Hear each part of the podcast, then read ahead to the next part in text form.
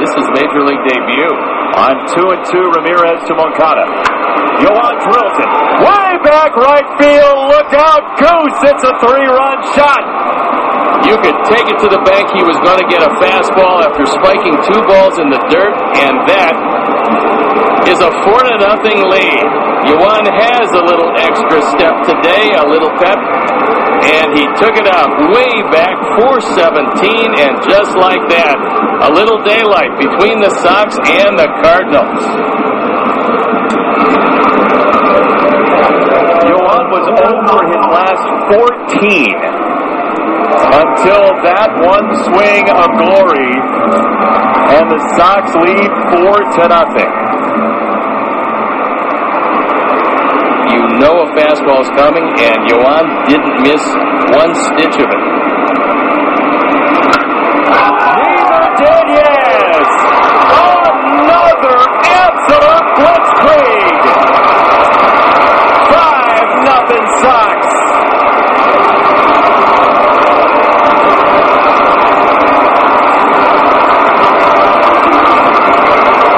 Back to back. That's number one in a White Sox uniform. Number one of the year for Grandal. A fastball down the middle and gone. Ford home run replay. Yikes. Bisected the plate. And out of here pretty quickly. How do those lyrics go? Uh, grooving on a Sunday afternoon? A couple were, he certainly was. Sox have gone back to back three times this year now, and twice this week. Oh boy, that one a line drive to left field, and bring him home.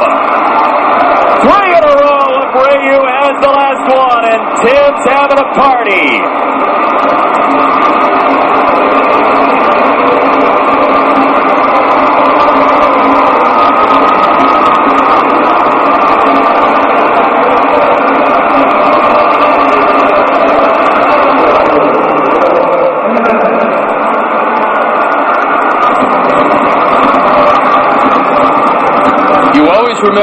First major league appearance.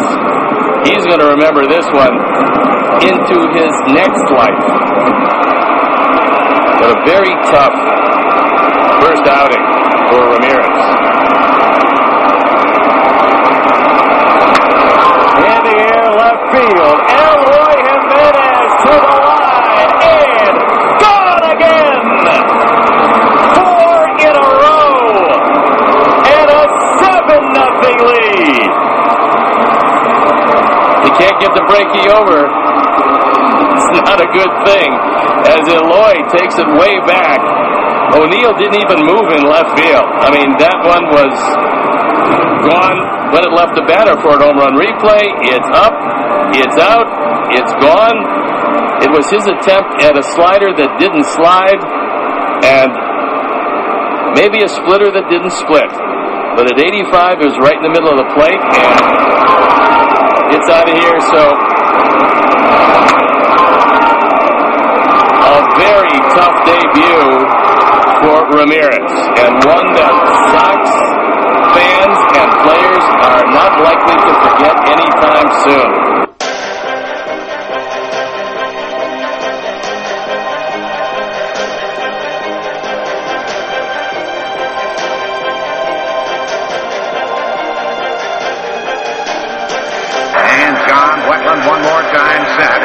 The 2-2 pitch to Edgar Martinez down. The fastball swung on and into deep center field.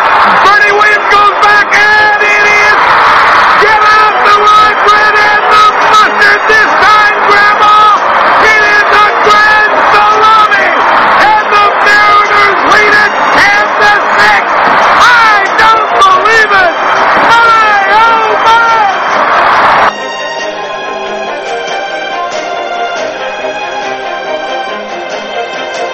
From high atop the Robinson Gearing Studio Complex and straight out of God's country, Pawleys Island, South Carolina, the Let's Talk Baseball Podcast Network proudly presents Backwards K Pod. And now, here's the host of the show, Jake Robinson. Good moment, baseball universe. What's cracking? It's your boy, Jake the Snake Robinson from the Let's Talk Baseball Podcast Network. I'm coming out of Pawleys Island, South Kakalaki. Half man, half podcast machine. Back in the Captain Kirk chair, shields down, photons up. Prepare to engage on this week's digital audio program that I call Backwards K Pod, where we collect ball players and their stories. What's juicy, seamheads? Want to welcome everyone in this week for another BKP baseball extravaganza, written, produced, directed, and mixed by yours truly. This is the show where we come together as good brothers and sisters and preach the gospel of baseball through our indelible stories. And before we get started this week, I have a couple things I need to say to the audience, and, it's about a little deep, I guess. Know, my hardcore fans know that I, that I don't dub and re-record ever. What you hear from me every week is one take snake, all my genius, all my humor, and all my flaws and warts as well. So be it. I approach this like a radio show. I could spend hours on these shows, put them out every other week, and they would be flawless. I don't do that. I keep it guerrilla style pod. Quite frankly, I'm proud of that. I'm not afraid one iota to bear it all out. In the past year, I've been blessed to be your voice of history for this game, and it's an honor that I'm grateful for every single week. I don't take it lightly. It's been therapeutic for me to share my love of baseball with you seamheads. This show has grounded me. It's given me purpose every week to stay the course, maintain balance. I'm a better father because of this show. I'm a better friend and confidant because of this show. And some of you in the audience have a direct phone line to me. I get your texts and your calls from all around the world. I'm an extremely lucky dude to have this intense passion that we share with one another. As this show winds down this first season, I want you all to know how appreciative I am for you. Outside of this, I live a very mundane, grinder's life, just like a lot of you. I've known victory in my life. I've also known incredible loss. I've squandered moments in my life to be the best man that I could possibly be, and I failed. And Shea Hillenbrand said it best on here a few weeks ago, and, it, and it's really resonated with me since. Audit your perspective. So I told you a few months ago I was having medical issues, and I've been dealing with them the best that I can because, you know, it's not just one thing; it's a myriad of things going on. Well, some of these issues have returned. I feel like it's only a matter of time before this is all over. And those closest to me will tell you I don't bitch and moan. I don't talk about it in confidence or anywhere, anywhere else. I just woke up. I wake up every day like all you great seamheads in my audience. I put my pants and shoes on. I head out into the world. I fight the good fight to win my day. And I promise you, as long as I have the ability to speak clearly, I will fight on. And I'm just going to be honest with you. Please bear with me if my speech is impaired. I fight so hard to make sure you can understand me every week. It takes incredible concentration and mouth manipulation on my part. I know sometimes I mumble words or say them incorrectly. And please understand that that's, you know, not a reflection of my cognitive intelligence.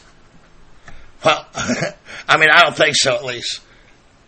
Well, look, for the most part, it isn't it's not a reflection of my intelligence. I've now begun to pre-write, produce as many shows as possible to put in the can. My number one goal in my mission statement was to leave my voice behind, to leave a catalog about this game that no real baseball fan can ignore. I will accomplish my mission to the best of my ability until I cannot. I just want the tens of people who listen to me every week know. I love you, and as your fearless leader, I will give you everything I have from here on out. It has been my honor to be your captain. I would love to someday hand these reins over, ensure the survival of Backwards K Pod and the Let's Talk Baseball Podcast Network for future generations. once I've been decommissioned. I've given my blood, sweat, and tears to this thing I, that I built. And I still don't quite know what it is I built or why I did it. Was it ego? Did I do this because I need your love and acceptance? Maybe. I've never had that constantly, or, you know, or consistently in my life from anyone other than, well, my grandmother. I truly hope it wasn't ego because there are plenty of people who are not fans of me. So if that was the case, I have been an abject failure in those regards. And I truly hope it wasn't ego. I want to believe I do this because I truly love baseball. And maybe deep down inside, I knew one day I would lose my ability to speak. And I had to scream to the world how much I love baseball. And I've heard things from my friends and you, the audience. I'm worn down. I'm not healthy. My daily dose of pain and lethargy is taking over. I suffer from extreme COPD, which explains why it sounds like I've been doing shots of nails and whiskey all night. I'm type 1 diabetic. My mouth is an issue. I'm not yet ready to open up about that until I'm exhausted all these avenues. I'm not saying this to garner sympathy. Look, a snake has no use for such things. Only my true inner circle has had this knowledge about me, which is, you know, like two people. No one in my family, not even my own daughter, you, the audience, are really the first people I'm opening up a little bit to. And I will continue to promote my brand because honestly, folks, this show is as important as any article you will see on MLB rumors, any analysis you see on MLB Network. Certainly more important than any baseball news ESPN might cover for two minutes. I truly feel that way. Maybe that will be realized until I'm gone, but it is. No sport has the diverse history and longevity in this country that baseball has. Well, yeah, maybe boxing and horse racing, but those sports are relics. And my fear is baseball would become a relic as well. Not on my watch. As long as I can speak, I'm in the fight. But I've begun protocols to expand those days as long as I can. It's literally going to break my heart to not be able to talk baseball to you good brothers and sisters at some point. It's going to happen. I need you to get, well, I need to get uh, a bare minimum 52 shows in the can for my seamheads before I'm put on the shelf. That's my mission. I will not fail you. You guys know I've never missed a week, never missed a deadline. I probably come from Baltimore, and I believe in the Cal Ripken Jr. way. Every week my name is on that lineup card. I'm going to give you everything I got till I can't no more. So, with that being said, Backwards K-Pod is available on all platforms wherever you listen to your pods, or you can find my website, diamondsnakejake.podbean.com to hear all the shows I've done and all the ones I'm going to get. Uh, I will never charge you for the content, no Patreon, no crowdsourcing. I do have some great uh, Yeti, Bubba K type of hot and cold, handcrafted backwards K cups for sale. I'll tell you more about that when I wrap the show up. You can buy them or not, but yeah, I will never charge you for the content. When I give you bonus shows, they're fucking free. If you're listening to me via Apple or Spotify, please rate and review my performance as you see fit. I ain't scared. The more of these given to me, the better. As it helps the show stay viable, it shows up in more search engines. If you love baseball history, I beg of you, make this show last for future generations. You may not be a fan of every topic, but I guarantee you, if you listen to them, even the ones you think you have no interest in, I promise you, you will learn something about baseball that you never knew before. So, look, it looks like the catcher is coming down. I'm going to call all aboard. Let's get this train rolling once again as we head back to South Chicago this week to take a look at the next baseball stadium on the backwards K-Pod itinerary. And that is going to be the home of the White Sox, Guaranteed Rate Field. Now, one thing I've learned doing this show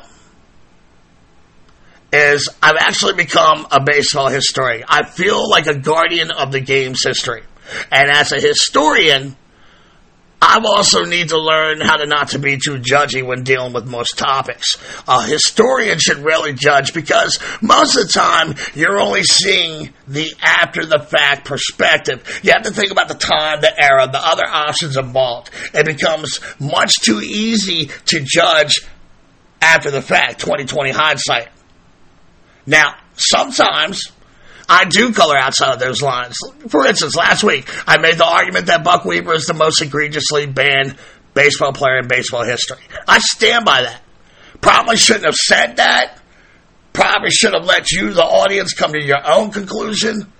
But every once in a while, I'm human. I shoehorn my opinion on that. And sometimes I think the audience would actually like me to assert my, assert my opinion a little more. So I kind of went there last week. Well, this week's challenge is to stay as neutral as possible about a stadium that originally had so many bad reviews since day one. I mean, from writers to reporters to even their own fans. The majority of people have hated the stadium until only recently. And I will be doing a show in the original Comiskey Park sometime in February, March, I believe. And Comiskey, without a shadow of a doubt, was one of the greatest baseball cathedrals to ever house a ball team.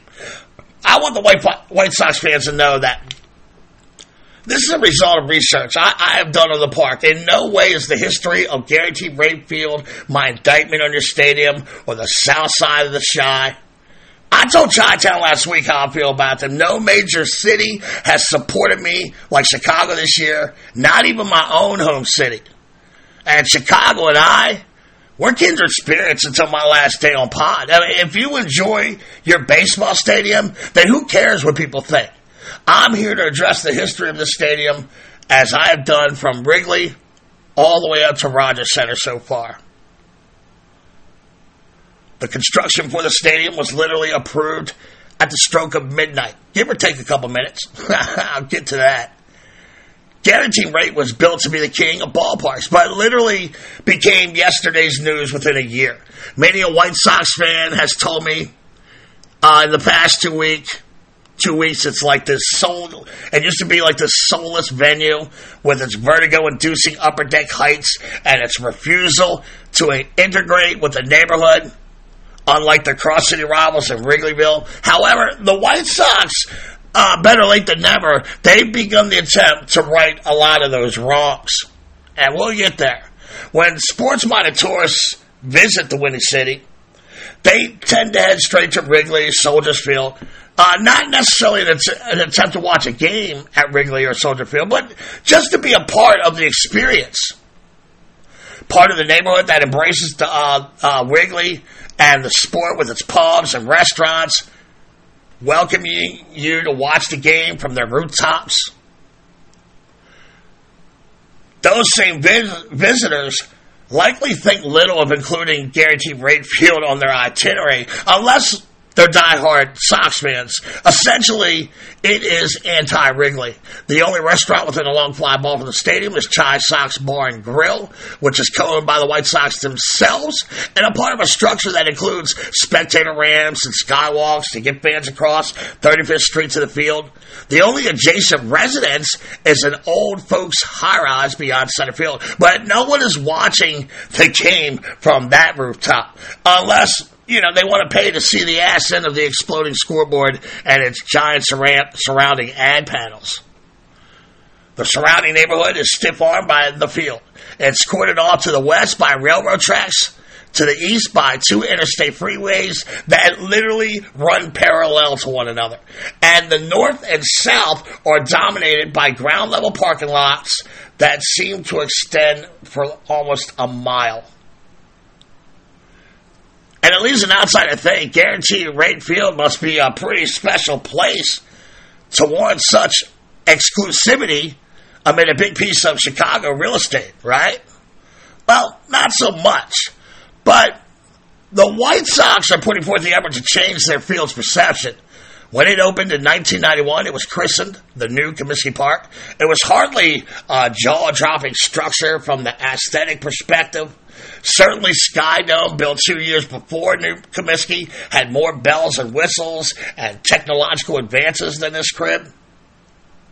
New Comiskey was dignified, a reflection of South Chicago's blue collar approach with touches of the cathedral across the street, most notably in her arched openings. But so much of it was and remains obscured by a series of pedestrian ramps like catwalks that one may confuse, uh, you know, this area as like a small parking garage. And then there's the inside, where the White Sox desire to jam as many seats as possible to the crib led to a lower bowl uh, topped by three mountainous tiers of luxury boxes, club level seats, and tall, steep upper deck that can make anyone feel like they are flying too close to the sun like Icarus. The White Sox did shave off the top since then and gave it roofing for more baseball intimacy. This has been one of the most uh, visible fixes of the latest renovation efforts. However, they're the only park in the majors that does not allow ticket holders on the upper deck to be anywhere else in the ballpark. If you are an upper deck ticket holder, you either stay there or you leave the stadium. Wow. I mean, I've never heard of such a policy. What do you think of that? That's crazy. For those fans, the cell, a nickname derived from the stadium's second name change, U.S. Cellular Field, it took on a whole new meaning being at the cell. Worse yet, Guaranteed Rate Field just missed out on the retro ballpark, ballpark era. While the White Sox owner Jerry Reinsdorf's focus was on emulating a modern day Kauffman Stadium like in KC, a stadium that was built nearly two decades before and was the last true ballpark built to date. And I've covered the incredible history of Kauffman Stadium. You can find their story in my archives wherever you listen to your pods, or you can go to diamondsnakejake.podbean.com to hear this fascinating story. The White Sox were apparently unmoved or unaware what HOK Sport, the very same architects for New Comiskey, were up to in Baltimore. When Orioles Park at Camden Yards opened a year later, to a game changing success that would set the influential bar and foundation for stadiums to come. New Comiskey instantly became uh, outdated in the minds of many. Washington based political columnist who is an unapologetic Orioles apologist called New Comiskey the last stupid ballpark after Camden Yards was built. Uh, that was George Will Washington based political columnist. So, what happened? How did this all come to be? Well, when Reinsdorf bought the Sox in 1981, he knew that the Red Sox were the second fiddle, I'm sorry, that the White Sox were the second fiddle baseball team to the Cubs. Despite all the losing, the Cubs had the glory of the city. They garnered stronger ratings, and they had Wrigley Field. The White Sox, well, they weren't doing well in the standings either. They had an ancient stadium as well, but Comiskey lacked all of the romantic qualities that make Wrigley special. No Ivy, no bleacher bums, no Wrigleyville. They didn't even have a lovable broadcaster Harry Caray anymore after he bolted for the North Side Cubs after Reinsdorf's first year. Before Jerry took over, you had Bill Veeck in two separate stints as a Sox owner, and he had some success, but it didn't erase the reputation of an aging relic in a rough neighborhood. So Reinsdorf begins to angle for a new club for the White Sox. He knew that it was going to be a tough sell.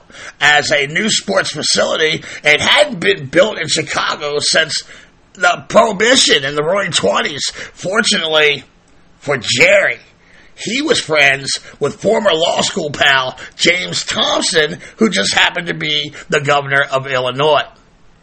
As the governor struggles to get uh, the stadium authority set up, Reinsdorf begins eyeing a parcel of land in suburban Addison, and he buys it in hopes of building a new stadium there. Chicago Mayor Harold Washington. He's not amused by the Sox bolting to the city of the suburbs, and he tells the club, if you go to Addison, the White Sox can, can no longer go by the name Chicago. And Reinsdorf is besides himself with laughter after Mayor Washington issues this threat. But he ain't laughing for long when the tally comes in from the Addison voters to reject the stadium by a mere 50 votes, even though pro ballpark forces had outspent the opposition $100 to 1. One thing many of us know about Jerry, he's resourceful. Addison was the plan with building a stadium next to the old Comiskey uh, as the fallback option, but what are Jerry's options if the fallback falls to shit? Well, this is where Jerry begins t- talking to the people in St. Petersburg, Florida, uh, what is now Rays country. A 40,000 seat dome shitbox we now know as the Trop had been built to lure an MLB franchise. The city of St. Pete was eager to have somebody in there, anybody to occupy that stadium. They offered Jerry a sweetheart deal he, uh, should the new Comiskey project fail. And armed with this new leverage, Reinsdorf made it clear no new stadium, no more Chicago White Sox. And he made it clear that he grew up a fan of Brooklyn when the Dodgers left, and he's telling these dudes, I'm not bluffing. His heart and heart, law degree, and ownership ego was plenty of reason for South Chicago to fear losing their beloved White Sox. Things got rocky as the day of the vote is getting nearer and nearer. Soon the protective, uh, protective Chicago media began throwing jabs. Chicago Tribune columnist Mike Royko. He goes all Al Capone on Florida, engaging the state in a war of words, urging the city to not drink orange juice, stating that everyone in St. Pete looks like George Burns. On June 30th, 1988, the Illinois state legislature took up the matter of New Comiskey on the very last day of its session if it wasn't passed by midnight, the bill would die. And so would the White Sox in Chicago. Well, you know, if you believe Reinsdorf. And there is no reason not to. So, Governor Thompson, he goes to work. His first act is to grease the state Senate. He needs 30 or 56 votes to keep the Sox in the Chi. He was able to get the 30. Exactly 30. But that's just half of his job. Now he has to move the bill to the House where 60 votes out of 115 are needed, and time is literally ticking, ticking, ticking, and working against him. Working both sides of the aisle, twisting arms. Thompson found six, uh, found himself six votes shy at five minutes to midnight. And by now, he is running on political fumes, and he has had it in his head that this is going to fail. And the White Sox are going to be playing in Tampa. And they're probably going to change their name to something like, you know, the Devil Rays or something. At 11.59, Chicago time, Floridians of Tampa St. Pete. They begin a New Year's style Rockefeller Center type of countdown, ready to explode over the prospects of their new baseball team. In the chamber of the Illinois House, the clock went dead. Time officially stood still. Thompson apparently was able to buy more time. It was worth the political investment as the governor got his 60th vote. The White Sox got their ballpark, and it was officially announced that the bill had been declared passed at 11:59, even though everyone's watch read yeah 12:03 at that time. The fans of St. Pete are stunned as they had probably never heard how shit gets done in Chicago. The approved bill called for a $150 million ballpark, with the public receiving uh, $2.50 per ticket, over 1.2 million tickets sold, and 35% annually of all broadcast and ad revenue above $10 million. In exchange, the White Sox would get $5 million in upkeep insurance costs yearly and a uh, $2 million in extra cash to do with what they please. There was also a provision stipulated that if attendance fell below 1.5 million between 2001 and 2010, the city of Chicago would have to buy up to 300,000 tickets to make up the difference. Fortunately, for a city that is hemorrhaging money, that scenario never played out. With the political victory in the rearview mirror, the White Sox began to set their focus on the aesthetics of the ballpark and her surroundings. Uh, a Philip Bess, highly touted architecture professor, professor at Notre Dame, had partnered up with the Society for American Baseball Research, or SABR, as most of us know them. Together, they set a vision and a design concept for what the new Comiskey Park should look like. And it was a bold vision with an eye to the future. In a time when enclosed multi-purpose cribs ruled the day, they envisioned an, an inclusive, inviting ballpark that not only fit into the uh, adjoining neighborhood, it would open the south side up as an urban uh, beacon surrounded by housing, retail, restaurants, and commerce. It was to also include a rec park featuring the ball field left over from the old Comiskey. Armour Field, as it was to be called, it was to be a shout out to the jewel box stadiums like Wrigley Field and Fenway, Fenway Park with the retro feel of, of yesterday's ballpark stadiums in the modern game.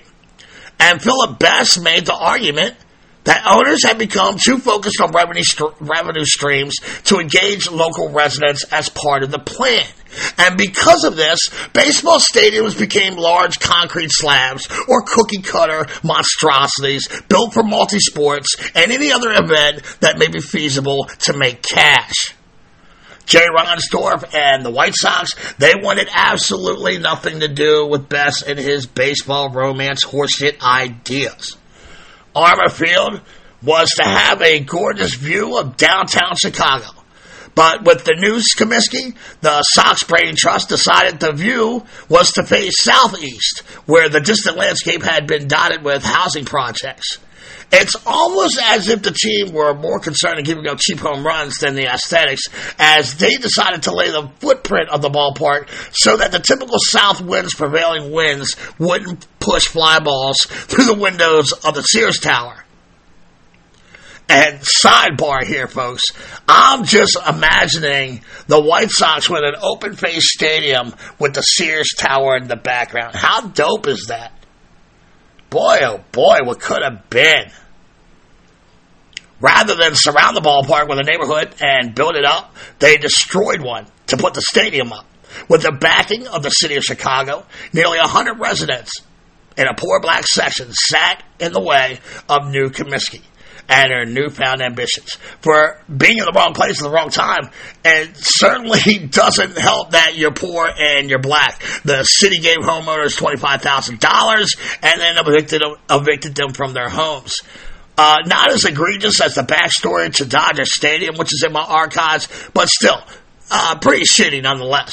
Along with the destruction of homes and lives, local businesses were put out of business, including McCuddy's Tavern, one of the most visited watering holes on the South Side, if you were a Sox fan. The place had been around so long that Babe Ruth used to show up when he was in town playing in Chicago. The owners refused an offer to move the pub three blocks away in a sim, sim, uh, smaller venue, as requested by the Illinois Sports Facility Authority. HOK Sports, the architecture firm I mentioned out of KC. Uh, they were in charge of the new Comiskey design. They were no stranger to Philip Bess and his vision for the Armour Field concept. They had just completed Pilot Field for a minor league team in Buffalo, and this is considered the spark for Orioles Park and Camden Yards. While HOK was chomping HOK was chomping at the bit to change the baseball stadium game forever in the city of Chicago uh, with this, you know, throwback new Comiskey. The orders from the White Sox would prove frustrating. Rick deFlon, HOK's lead architect on the project, admitted he was not handed the utopian exercise he had hoped for. He was restricted by budget set by the Illinois Sports Facility Authority, as well as the logistical demands of the club, even as they're telling him not to turn his back on the old Comiskey.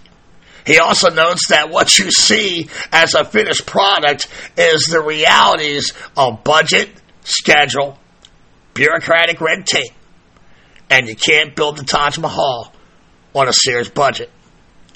The arched openings spaced around the stadium bowl were a nod to old Comiskey, but unlike the old ball yard, the openings were covered with highly reflective glass, with beige painted precast concrete, etched with abstract patterns, and it gave the new yard the look of, you know, like a sporty office complex. Complex. And intimacy was hard to find once you were inside of the new new new crib. So were the players if you're the upper deck. Someone did the actual math, and they discovered that the closest seat in New Comiskey upper deck was farther from the field than the last row of seats in the upper deck of Old Comiskey. And it was much higher. The steepness of the upper deck, in conjunction with the mighty winds of Chicago rolling off those Great Lakes, they forced the team to actually close portions of the level as a safety precaution sometimes. I've had White Sox fans tell me last few days how uh, cool it is to look down on a pop fly ball. And to be fair, New Comiskey wasn't a total dud on opening day. Unlike the Sox, you know, they, they were a dud on opening day. They put the Tigers 16 to nothing in their first game, and it's still the worst shutout loss in uh, GRF history. And there were things found around the ball yard to warm your baseball passions. Uh, wasn't all bad. The famous exploding scoreboard, conceived by Veeck in the 60s, was installed to celebrate White Sox home runs with an arcade like display of fireworks and twirling pinwheels, a cornucopia of statues that total nine at last count. Uh, they surround the, the, the, the, the concourse of the lower bowl. Uh, in the outfield, uh, those players are Frank Thomas, Harold Baines, Luis Aparicio, Carlton Fisk, Charles Comiskey, Billy Pierce, Nellie Fox, and Minnie Minoso. And the most recent addition, Paul Konerko, displaying uh, the White Sox team history and legacy. And Paulie, he he's a South Side legend. I think I got a clip from uh, his Grand Slam in the World Series. I would be remiss if we didn't play this on the uh, History Guarantee Revealed. Two out with Konerko on, and he rips one into.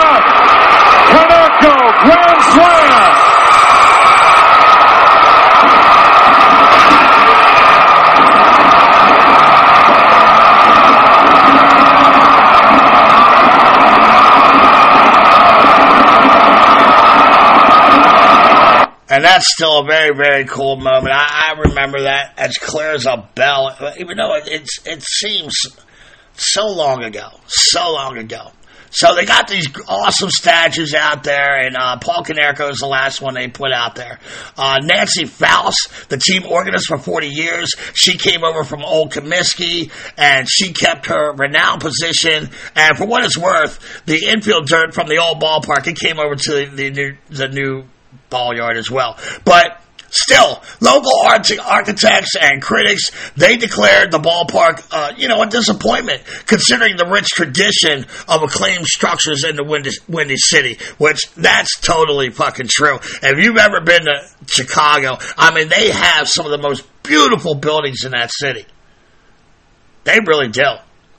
The horrible debut aside, New Comiskey was hit uh, with the fans when it opened in 1991. It was a, it was a total hit for the White Sox fans. They loved it. An all-time White Sox attendance record was shattered when over 2.9 million people clicked the turnstiles, a number that would stand until 2006, a year after the Sox beat the Stros in the World Series. For the bulk of the 90s, the White Sox matched the crosstown Cubs fan for fan, and sometimes they outdrew them.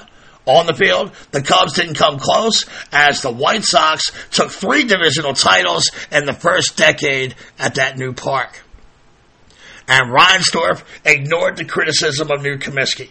He didn't want to hear about mile high fans with their heads literally in the clouds, or the endless 70s style parking lots that stretch into the distance, or the retro character uh, that was beginning, uh, the retro style stadiums that were beginning to grace the game elsewhere at this time. Instead, Reinsdorf blamed the 94 strike atmosphere that left fans turning their back on the team the way the ballpark turned their back on the Chicago skyline.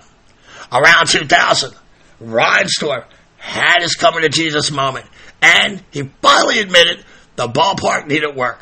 They hired a different architect firm, Dallas based HKS, the designers that brought us the ballpark in Arlington, and they spent almost as much money on renovations, $118 million, as they did to build the thing.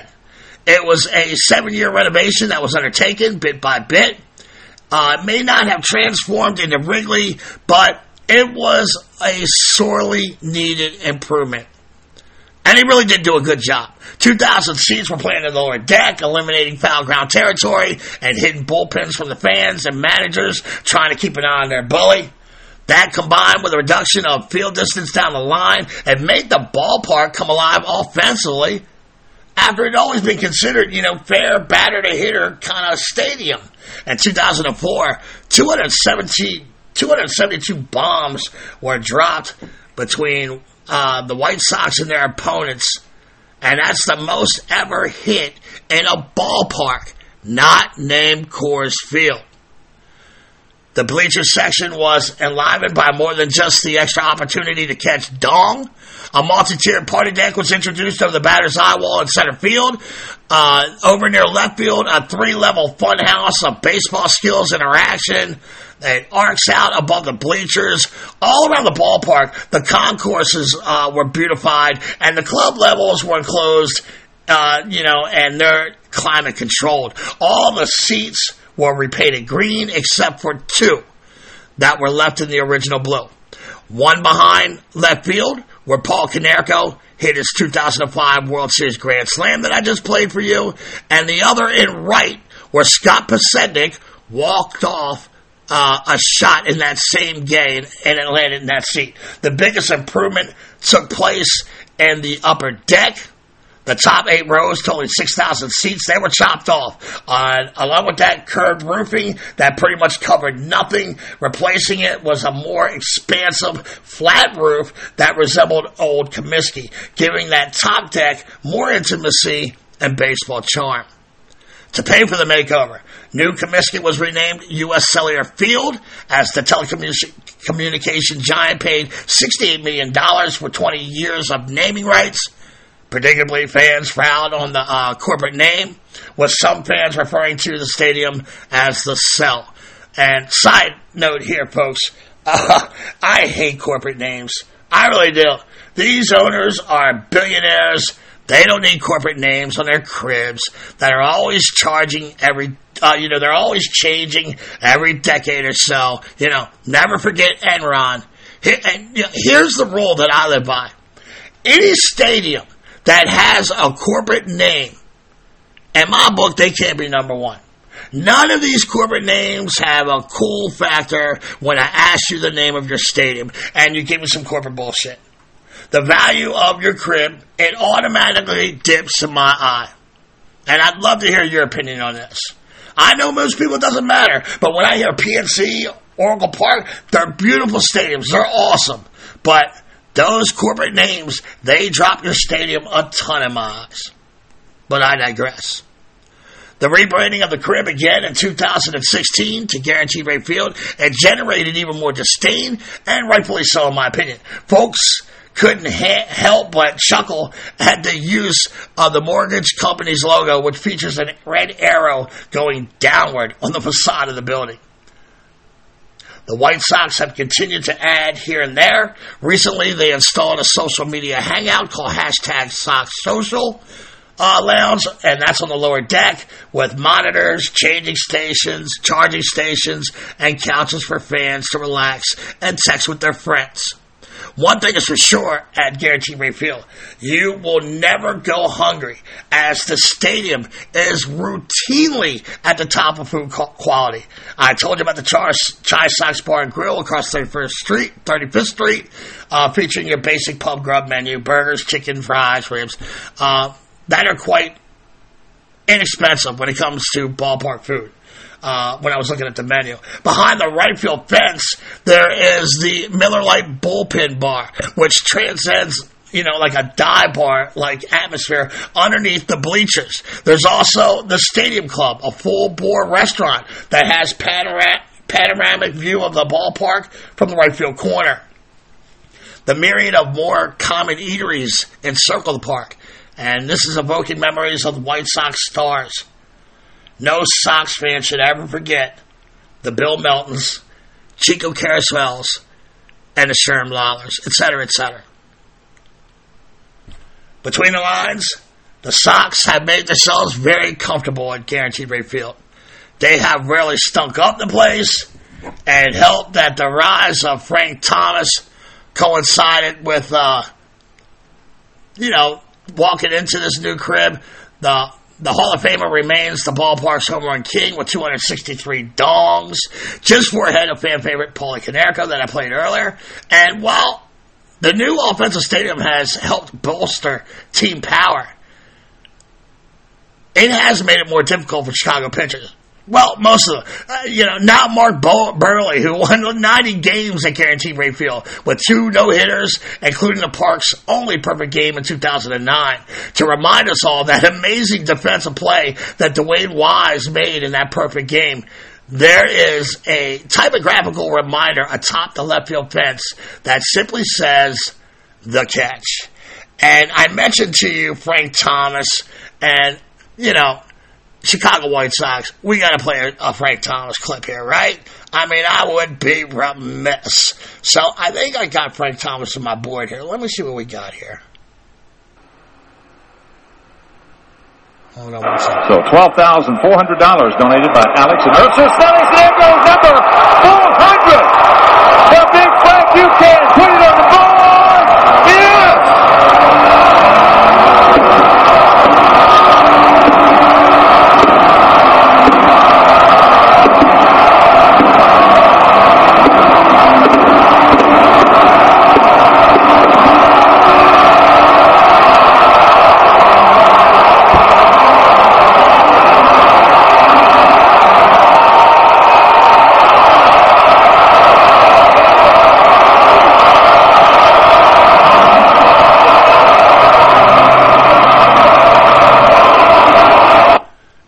They can put a Frank Thomas out there. You can't do a, you know, guaranteed rate field show without a little Frank Thomas love. White Sox fans, uh, they seem to have come to terms with Guaranteed Rate Field. Whether the surrounding residents have come to terms is another story, especially for the poor, largely black community communities that feel a sense of segregation as the ballpark has become a wedge between them and the trendier white neighborhoods to the north and west. Amid its basic criticisms, uh, there is a tendency to give the old bird a pass on the basis of bad timing. And while the crowds have certainly embraced their South Chicago home. Guaranteed Rate Field was and still remains a missed opportunity. And that, my Seamhead friends, is the story of Comiskey 2.0, Guaranteed Rate Field. And it's like I said before, my job as an entrusted guardian of the history of this sport is to give you thorough research. If the White Sox fan loves their house, then that's all that fucking matters.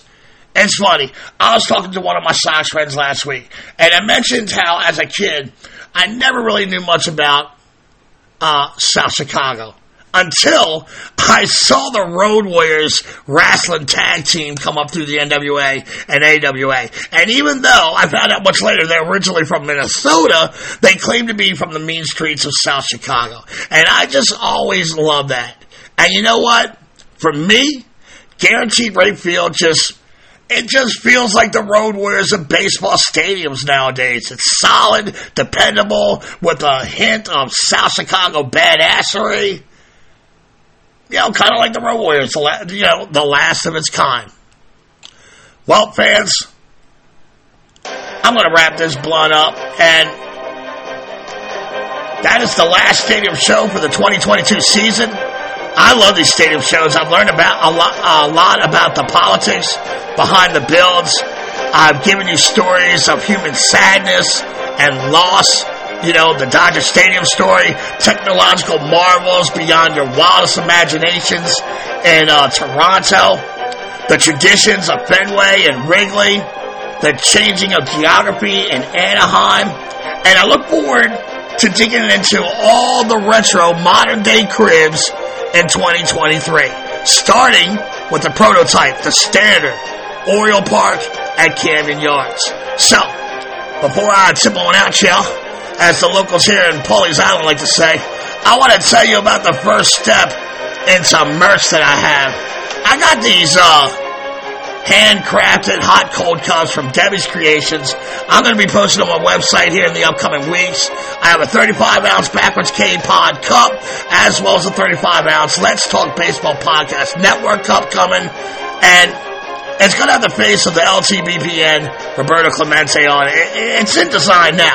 Just keep an eye out for that. Like I said, I will never charge you for the content here, but at the end of the day, I'm an American capitalist providing a service, and if you would like to support this show in that way, uh, drop me a line and I'll give you all the details. And I got more merch coming next year. Speaking of next year, 2023 is winding down.